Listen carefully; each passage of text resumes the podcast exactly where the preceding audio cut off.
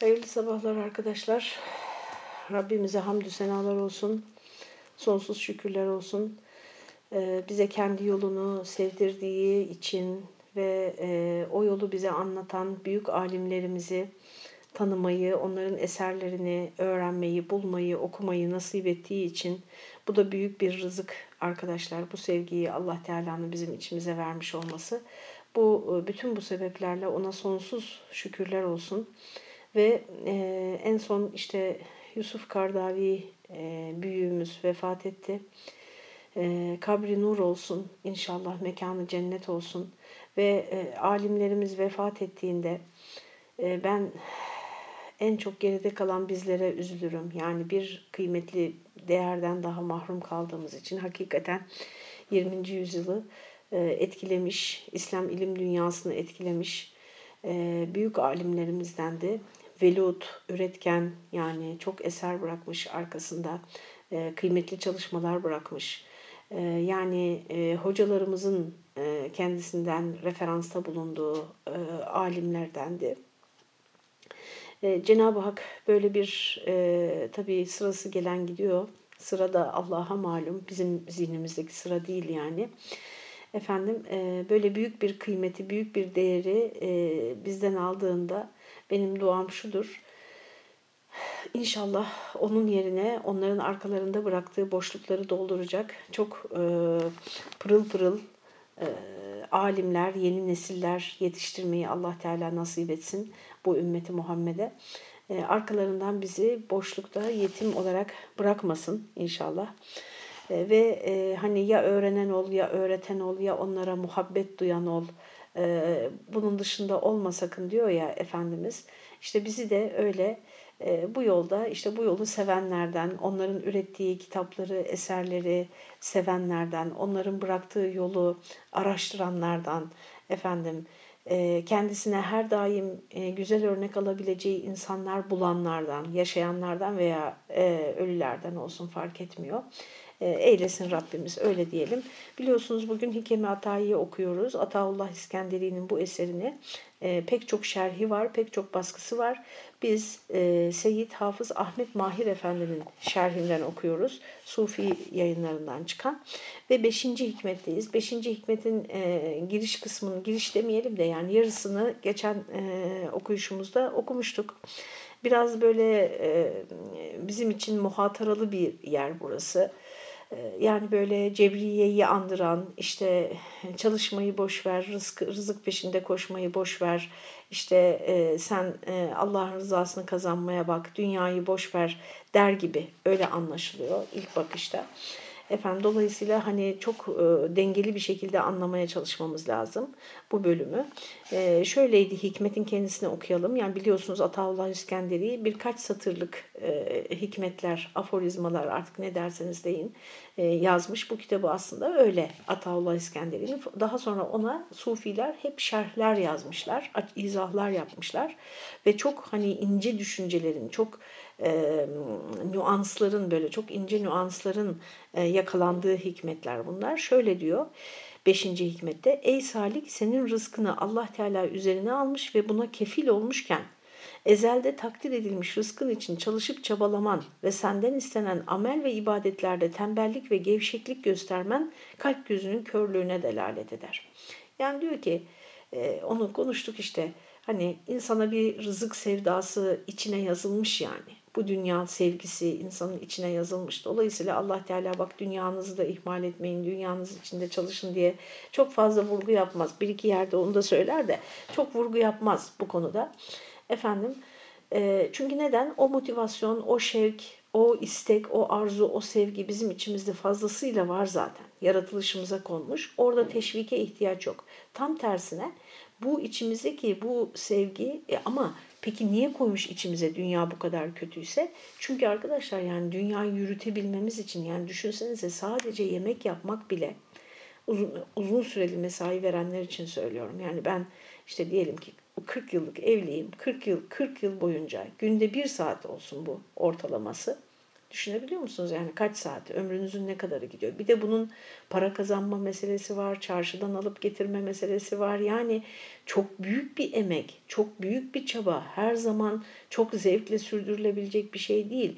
Allah Teala onu bizim içimize bir haz duygusu, bir zevk olarak koymasa yapmaz yani insan bunu, sürdürmez. Veya işte nesillerin çoğalması, çocuk edinmek, çocuk sahibi olmak, işte ne bileyim dünyayı imar etmek. Yani niye dünyayı imar etsin ki insan dünyayı sevmese? Ee, Niye çalışsın bunun için? Yani o Cenab-ı Hak hikmetsiz iş yapmayacağı mutlak biliyorsunuz. Efendim o sevgiyi, o ilgiyi, o düşkünlüğü bizim içimize koyduysa bu hayatın devam etmesi için e, zorunlu olduğundan arkadaşlar. Peki vahiy ne yapıyor? Vahiy bu sevginin, bu düşkünlüğün, bu motivasyonun haddini aşıp da bütün hayatımızı işgal edip asıl gideceğimiz yeri ihmal etmemize yol açmasın diye bizi ikaz etmek için de vahiy gönderiliyor. Akıl veriliyor önce sonra vahiy gönderiliyor. İşte sen diyor akıllı bir insansan e, bu dünyada senin için zaten takdir edilmiş. Yani sen bu dünyaya gelmişsin. Rızkına da Allah kefil. Sana, seni zaten bu bulacak yani ve senin içine zaten yerleştirmiş e, bu e, çalışma arzusunu, sahip olma arzusunu efendim bunun üstüne bir de senin bütün himmetini buraya sarf edip ahiretini ihmal etmen senin kalp gözünün körlüğüne delalet eder demişti. Bunları biraz uzun uzun konuşmuştuk. Şimdi e, bir paragrafı daha aktaralım geçen haftadan. Ondan sonra kaldığımız yerden devam edelim.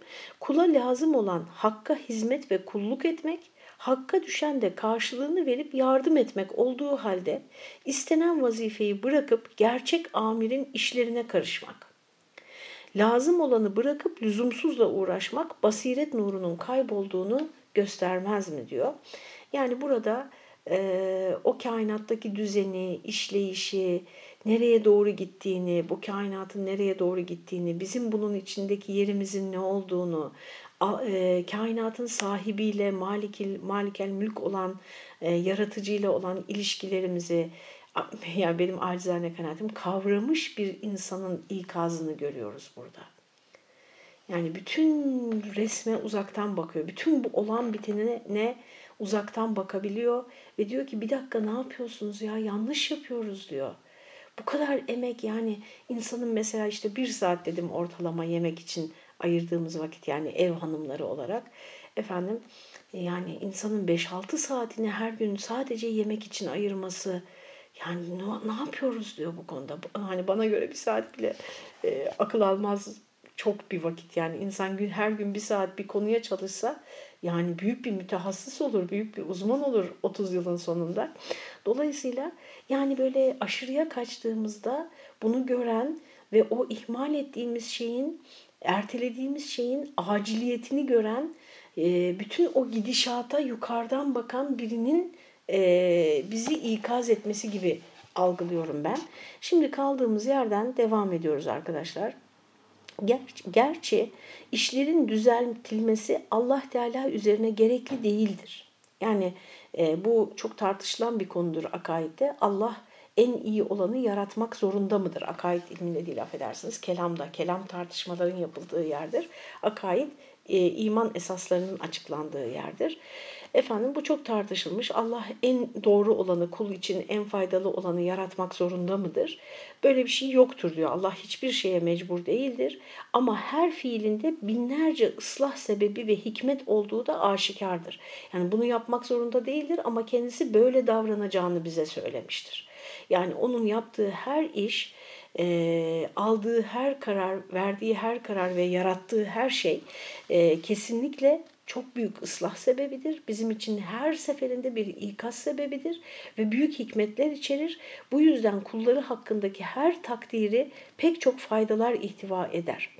Şimdi bu böyle okuyup geçmek kolay da yani neresi fayda işte iflas ettim, hasta oldum, çocuğumu kaybettim. Yani aramızda birçok hikayesi böyle acıklı hikayeleri olanlar var. Kötülük problemi de işte buradan neşet ediyor ve akıl bunu kavramakta zorlanabiliyor. Niye? Çünkü akıl e, şu ana odaklanıyor arkadaşlar. Şu ana odaklanıyor ve duyguların e, baskısı ve etkisi altında çalışıyor. Yani duygularımız ne? Şu anda biz bir, bir şey kaybettik. Efendim Allah korusun gene de. Ve ondan dolayı acı duyuyoruz. Büyük bir üzüntü duyuyoruz. Bunun nesi benim için hayırlı? İşte bu tip e, düşünceleri, fikirleri, soruları olan arkadaşlara da e, üzerinde düşüne düşüne tabii ki iyi niyetle okursak. Arkadaşlar iyi niyetle okursak Kur'an ve sünnet bize şifa verir. İyi niyetle okumazsak yani orada kusur bulmak, açık bulmak, işte e, imansızlığımıza gerekçeler bulmak, bu, bu dinden, bu inançtan uzaklaşmaya gerekçeler bulmak için okursak evet onu da verir bu metinler. Yani e, Kur'an e, ne diyor zaten kendisi girişte söylüyor daha Fatih şeyin Bakara suresinin başında Zalikel kitabu la raybe fi huden lil muttaqin diyor. Kime hidayet verir Kur'an? Allah'tan sakınan, Allah'ı hesaba katan, Allah'ın azabından korunmak isteyen, bir dakika yani benim bir yaratıcım var ve benden bir şeyler istiyor. Bakalım ne istiyor? E, ben onu yerine getirmezsem ne olur benim halim diye düşünen, böyle endişeleri olan insanlara Kur'an hidayet verir diye daha ilk cümlede Fatiha'dan sonra bize söylüyor Rabbimiz. Yani bak bu niyetle baktığınızda Kehf şeyde affedersiniz Musa ve Hızır kıssasında Kehf suresinde çok açık izahlar görürsünüz. İşte orada gemisinin yaralanması, o müminin lehine, işte çocuğunu kaybetmesi onun lehine, efendim bir son derece e, cimri ve katı insanların yaşadığı bir şehirde onların lehine olacak şekilde o şehri imar etmek deki hikmet, orada bir e, tamiratta bulunmaktaki hikmet. Yani cimrilere, bu kadar kötü insanlara niye iyilik ediyoruz? Bize bir yemek bile vermediler diyor ya Hz. Musa. Detaylara lütfen oradan bakın. Yani Cenab-ı Hakk'ın her işi, burada üç tane örnek veriliyor o kıssada. Siz onunla kıyaslayın hayatınızda başınıza gelenleri. Her işi hikmet doludur ve her işi bizim halimizi, durumumuzu ıslah etmek üzeredir. Bizi bir yerden alıp bir yere çıkarmak üzeredir. Ee, ben öyle diyorum yani kurtarma sözlüsü gibidir Cenab-ı Hakk'ın bize e, başımıza e, getirdiği bazı işler. Ama tabii biz duyguların tesirinde baktığımız zaman yani şu duygular meselesini de doğru bir yere yerleştirmemiz gerekir. Çünkü çok abartıldığını düşünüyorum ben acizane e, onun hayatımızdaki rehberliğini yani duygularımız bize nasıl rehberlik eder? Peki nasıl ayıracağız ki nefsani mi, rahmani mi bu duygu? Kalbim gerçekten vicdanımdan mı kaynaklanıyor, şeytanın vesvesesi mi? Yani nasıl bunu ayıklayacağım? Dolayısıyla bütün kalbime doğanları, bütün nefsime doğanları, bütün duygularımı yani nasıl kendime rehber edinebilirim? İlkeleri nasıl bir tarafa bırakabilirim? E, duyguların peşinden giderek. Yani insan işte dini yaşarken arkadaşlar tabii ki Allah'ın kitabına göre yaşadığınızda peygamberlerin başına gelenlere bakın yani. Bazen hakarete uğramış, bazen aşağılanmış, bazen olduğu memleketinden çıkarılmış. Efendim, ala en basiti arkadaşlar bütün peygamberlerle kıssalardan anladın hepsiyle alay edilmiştir. En basit. Dolayısıyla yani şimdi bunlara maruz kalan insanlar ya ben çok üzülüyorum yani bu dine girdim benim bir, bir işim rast gitmedi. Bu, yani öyle demez mi insan değil mi? Sırf duygularıyla hareket etse. Her gün başıma bir hal geliyor. insanlar beni aşağılıyor. Ben bunu taşıyamayacağım. İşte bugün dinden dönenler de e, bu gerekçelerle izah ediyorlar kendi e, tercihlerini. İşte arkadaşlar Allah'a güvenmek demek Allah Teala'nın bizim için takdir ettiğinde e, yarattığı şeylerde, başımıza gelen hadiselerde bizi ıslah etmeye yönelik hikme, çok hikmetli tercihler olduğu aşikardır. Burada yalnız gene bir parantez açalım. 50. parantez oluyor baştan beri. Efendim e, bizim elimizle yaptıklarımızın sonuçlarını da Allah'a havale etmemek gerekir. Yani bizim kendi kendimize yaptıklarımız var bir de. Değil mi? Ona en çok verdiğimiz örnek işte ne bileyim e, insan sağlığına zararlı bir hayat sürüp ondan sonra da bu hastalık benim kaderimmiş Allah bana bu hastalığı verdi demek gibi. Şimdi e, Allah'ın her fiilinde, Yüce Allah'ın her fiilinde binlerce ıslah sebebi ve hikmet olduğu aşikardır. Bu yüzden kulları hakkında her takdiri yani benim seçimlerim dışında, benim girdiğim yol bile bile göz göre göre yaptıklarım dışında Allah Teala'nın her takdiri pek çok faydalar ihtiva eder. Bu yüzdendir ki Seyyidül Enbiya Efendimiz buyurmuşlardır. Şunlar nasıl insanlar ki Bozguncuları saygın ve şerefli sayarlar, ibadet edenleri hor görürler. Bozgunculardan kasıt nedir sizce arkadaşlar? Yani yeryüzünde if, yeryüzünü ifsat edenler diye geçiyor. Fesat çıkaranlar, bozguncular. Ben bu bozguncuları işte insanlar arasında laf taşıyan, insanları birbirine düşüren, e, ne bileyim yani toplumda huzursuzluk çıkaran kişiler olarak düşünürdüm. Sonra e, bir belgesel izledim arkadaşlar, Ben Çağı diye. Çok kereler tavsiye ettim bunu. E, izleyin diye. O zaman anladım ki bizim yani iç, bizim kötülükten anladığımız şey de çok basit. Niye çok basit? Çünkü kötü düşünmediğimiz için mi? İnşallah öyledir. Yani biraz burada kendimizi temize çıkarmış gibi oluyoruz ama yani insanın kötülük tahayyülü de e, gene ahlakıyla, inancıyla ilgili herhalde. Hani bize en kötü gibi gelen şey bile gerçek ifsat. Yani gerçek ifsat nedir arkadaşlar? Kafaları ifsat etmektir. E, o, o belgeseli izleyin. Dört bölümlük bir belgesel. E, mesela gerçek ifsada bir örnek vereyim size.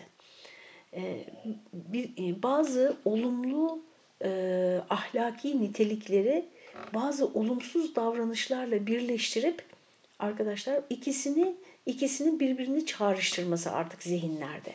Mesela arkadaşlar örnek veriyorum. E, cesur bir poz dediğinizde birisi dediğinde çok cesur pozlar verdi mesela birisinden bahsediliyor. Ne anlıyorsunuz burada? Ces yani cesur pozdan anlaşılan şey nedir? Müstehcenliktir değil mi? Teşhirdir.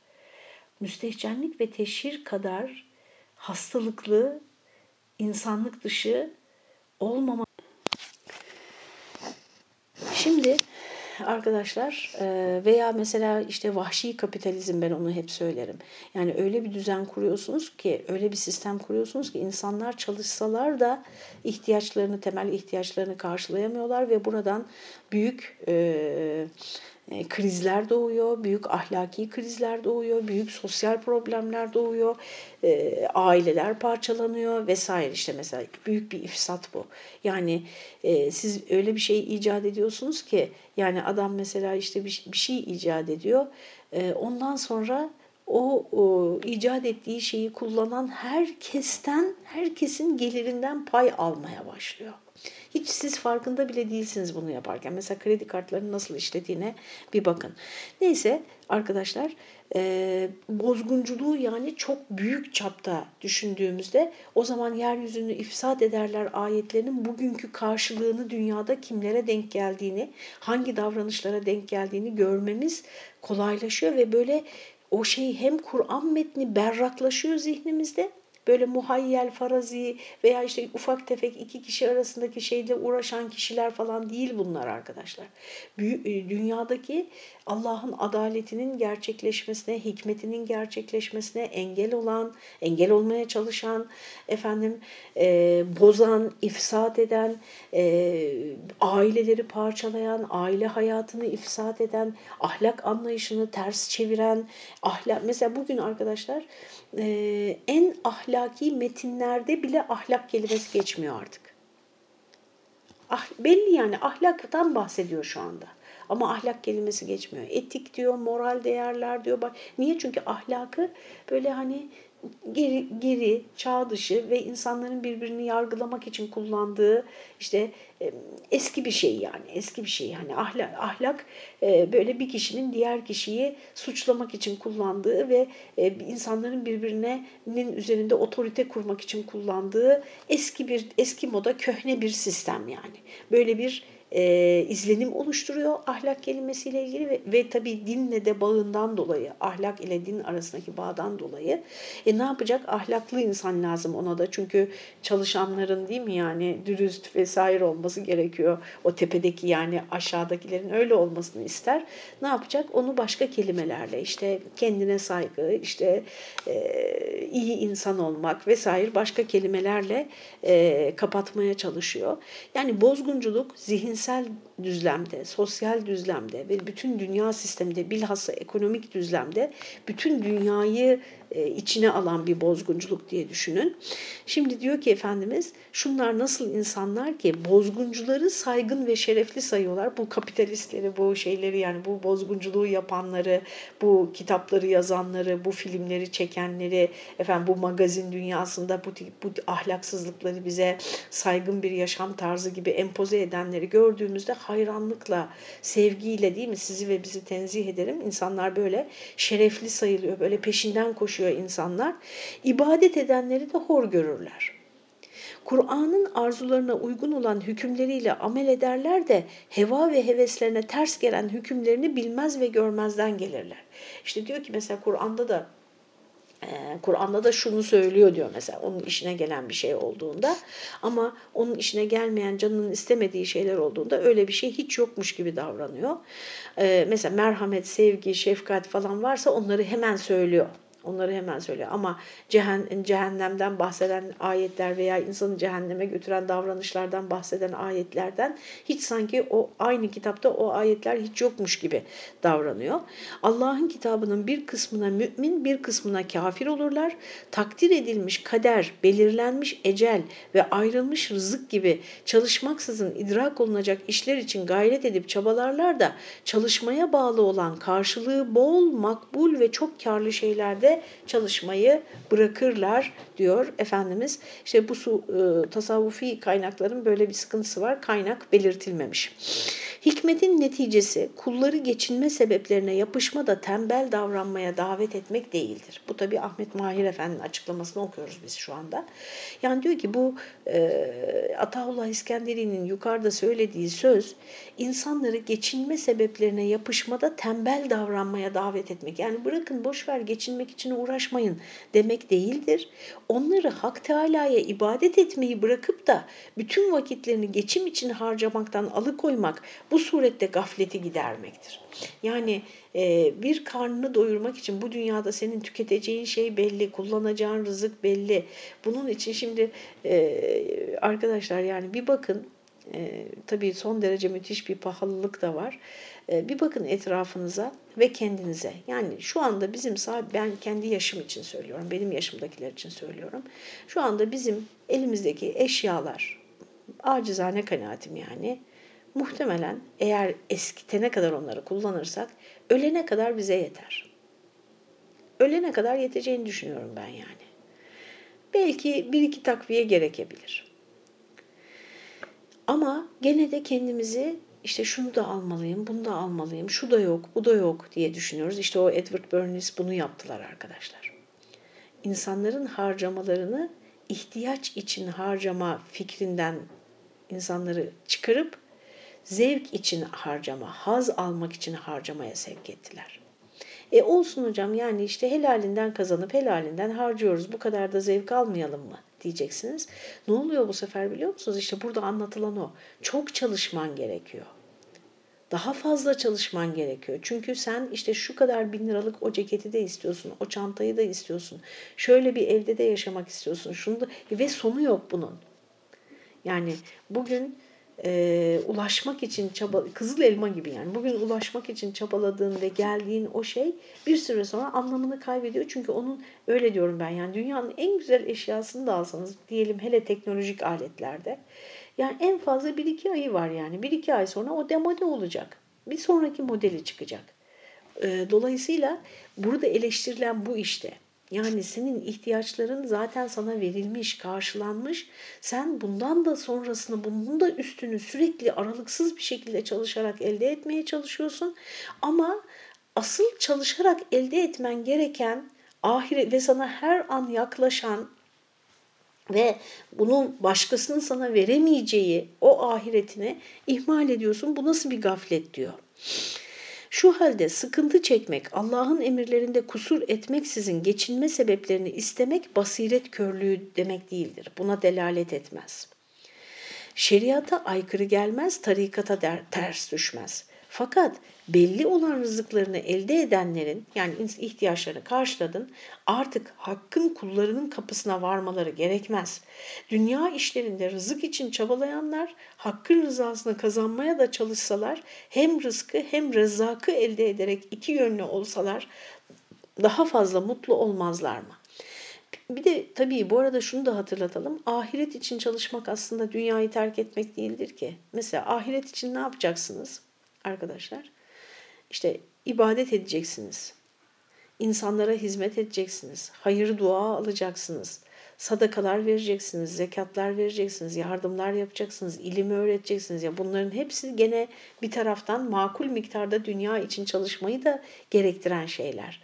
Burada yani eleştirilen e, acizane benim anladığım e, dünyanın e, nihai gayemiz haline gelmesi en önemli hedefimiz ve varmak istediğimiz en son nokta e, olarak kabul edilmesi bizim tarafımızdan ve bütün çabaların onun etrafına örülmesi. Burada eleştirilenin bu olduğunu düşünüyorum. Aşağıdaki kıssa buna güzel bir örnektir. Bir gün Harun Reşit cariyeleri toplayarak hazinesinden en kıymetli mücevheri almalarını emretti. Bunlar mücevherleri paylaşırlarken cariyenin biri halifenin önünde durdu. Durdu. Harun ona sen niçin beğendiğini almıyorsun diye sordu. Benim beğendiğim ancak zatınızdır. Ben de efendimizi aldım diye cevap ver cevap aldı. Böylece o cariye halifenin gönlünü kazanıp has odasına girdi ve bütün hazineyi elde etmiş oldu. Ne çare ki bu kıssalarda arkadaşlar detaylara değil e, orada anlatılmak istenen mesaja odaklanmak lazım. Ne çare ki şimdiki dünyayı bırakıp geleceği ahireti kazanmaya çalışmak kısa görüşlüler için tabiat hükmüne aykırı görülür. Burada çok can alıcı bir şey söylüyor son paragraf. Yani şu anı bırakıp gelecekte uzak ona çok uzak geliyor ölüm ve sonrası. Uzak bir gelecekte olacak şey için çalışmak kısa görüşlüler. Kısa görüşlüler dediği şey arkadaşlar işte aklı meaş yani sadece bu dünyaya eren, sadece bugünü düşünen, yarını hiç düşünmeyen efendim dürtüsel, hedonist akıllar. Bunlara çok aykırı gelir. O uzun yani öleceğim de işte kabirden e, dirileceğim de diriliş oh, oh, oh falan yani efendim bunlara aykırı görünür. Bu yüzden bazı arifler Cenab-ı Hak bizim için ahireti kendi üzerine alıp bizden dünya için çalışmamızı isteseydi ne olurdu diye temennide bulunmaktan çekinmemişlerdir. Yani bu insanların o kadar çok çuvalladığı bir şeydir ki benim anladığım. O kadar çok insanların ayağının kaydığı bir yerdir ki bu. Yani Cenab-ı Hak dünyayı bize kefil olup ahireti bize emredeceği yere keşke ahirete kefil olsaydı da dünyayı bize emretseydi. Bu insanlık için daha kolay olurdu. Tabii buradaki şey e, aynı zamanda bir insanlara yönelik bir sitem arkadaşlar. Allah Teala'ya yönelik bir sitem değil haşa. Öyle anlamak lazım. Neyse efendim bugün de e, okuyacağımız bölümü okuyup 6. hikmete gelmiş bulunuyoruz.